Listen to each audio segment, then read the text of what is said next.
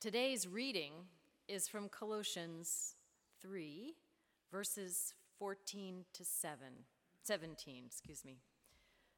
Above all, clothe yourselves with love, which binds everything together in perfect harmony. And let the peace of Christ rule in your hearts, to which indeed you were called in the one body. And be thankful. Let the word of Christ dwell in you richly. Teach and admonish one another in all wisdom, and with gratitude in your hearts, sing. Sing psalms, hymns, and spiritual songs to God. And whatever you do, in word or deed, do everything in the name of the Lord Jesus, giving thanks to God the Father through him.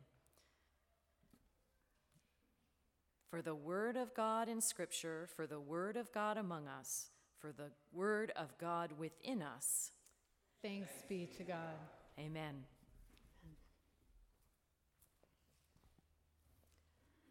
On May 27th, 1992, there was a line of people waiting for bread in a square in Sarajevo.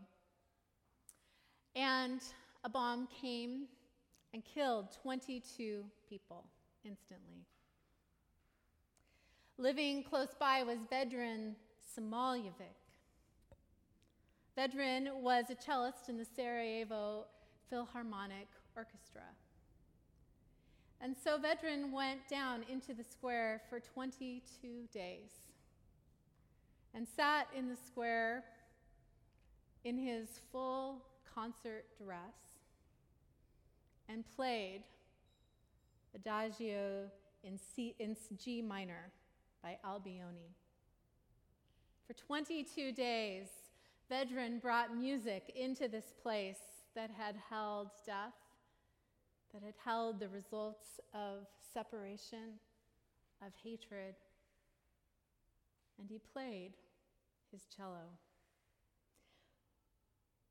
Charlie Peacock described Vedran's act this way Vedran preached through gut and through wood and through horsehair and through hands, saying something like this People of Sarajevo, people of Bosnia, we are made for so much more than this. Listen, we're made for beauty. Listen, we're made for truth. Listen, we are made for peace. Listen, be renewed, inspired, and cared for through this art as I offer it to you. Vedran imagined for others and created in their presence as an act of love for all that was good and right. In that crater, Vedran preached a different reality. And I think this is what the Apostle Paul was talking about and instructing the church of Colossae, as Julie read, to do to, to give them instructions on how to create a community together, to put on the clothing of love, just like Vedran put on his full concert dress and sat in that crater. To speak to each other, it says, in all wisdom, which, which presumes that each of us are engaged and living in that deeper wisdom that God has placed within us. And so we're speaking to each other out of that place of wisdom. And usually that's not up here in terms of our, our cognitive understanding of let me give you some advice about what the right thing is to do. That wisdom usually comes from our gut and in the places where we're listening to the Spirit of God and allowing that Spirit to guide us, to listen to each other with, with different kinds of ears and to make space for God's Spirit within us and with another. And then Paul says, sing. Sing to each other with psalms and hymns and spiritual songs. Today is Trinity Sunday as well in the liturgical year. It's the it's I know we've got Father's Day, we've got Trinity Sunday, we're kicking off summer, and we've got Paul here. So you know it's it's a big Sunday, but uh, Trinity Sunday is the, the day when we think about the Christian understanding of God, which to me, what the Trinity means is that before we know anything about God, we know that God is in community. Before we start talking about judgment, before we start talking about theology, we see God in this circle dancing as the parent and the Son and the Holy Spirit. These different expressions of God in community, bowing to each other, dancing with each other, no one having to assert themselves as being in charge. This is what the Trinity means. And this is the foundational, our foundational understanding of who God is. Music at its best is not just fluff or icing on the cake. Music at its best is an expression of this dance, a way that we actually physically embody our understanding of God by, by joining our voices together, by listening to each other, by bringing our own voice and listening to what we can create in this moment. Realizing that, that what is here in this room as we sing together is something that has never been before because this group of people has never been gathered on this Father's Day before, and it will never quite be the same again. And isn't that how God moves in our world? He's present with us in this moment and in that and again and again and again. And so, as we sing, we are an expression of that Trinity. And we sing as a way of, of allowing us to ground ourselves once more in that reality. And we sing as, as a, a sermon is spoken we sing a different reality, remind ourselves that we live in this reality of community together.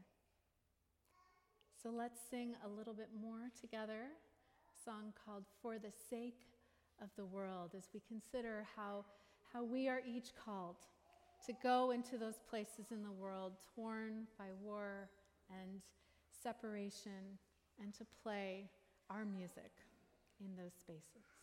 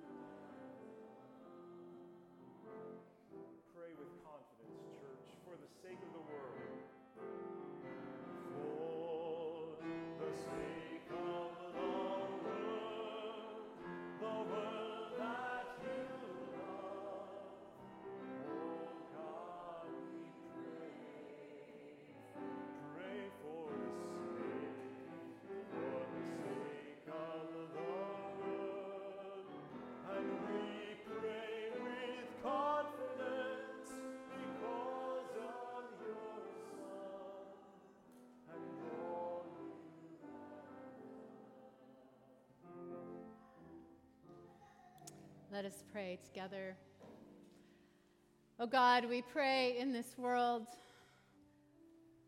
of grief, of bombs, of unanswerable questions. We pray in that space. We pray that we would know and learn to listen to the wisdom that you have planted deep within this world and within each of us. That we would have ears to hear your Spirit's voice. That we would have courage to gather our instruments and go out into the squares of this world and pray the song that you have given us. That we would be able to reach out with your compassion to love others. We pray for all these this morning who are grieving on this Father's Day, for those who are struggling. We pray also for the fathers in our midst, those who have children and those who love others like children, that they would have wisdom, courage to love, courage to write a different script than the one we're usually given for what it means to be a father in this world. That they would model their love off of you, you who are always in community and always calling others to join you in the dance. We thank you for Jesus, for the gifts of His Spirit that He gave us, for the example that we follow, and for the prayer that He taught us to pray. As we pray together, Our Father, who art in heaven, hallowed be thy name. Your kingdom come your will be done on earth as it is in heaven. Give us this day our daily bread, and forgive us our debts as we forgive our debtors. And lead us not into temptation, but deliver us from evil. For yours is the kingdom, and the power, and the glory forever. Amen.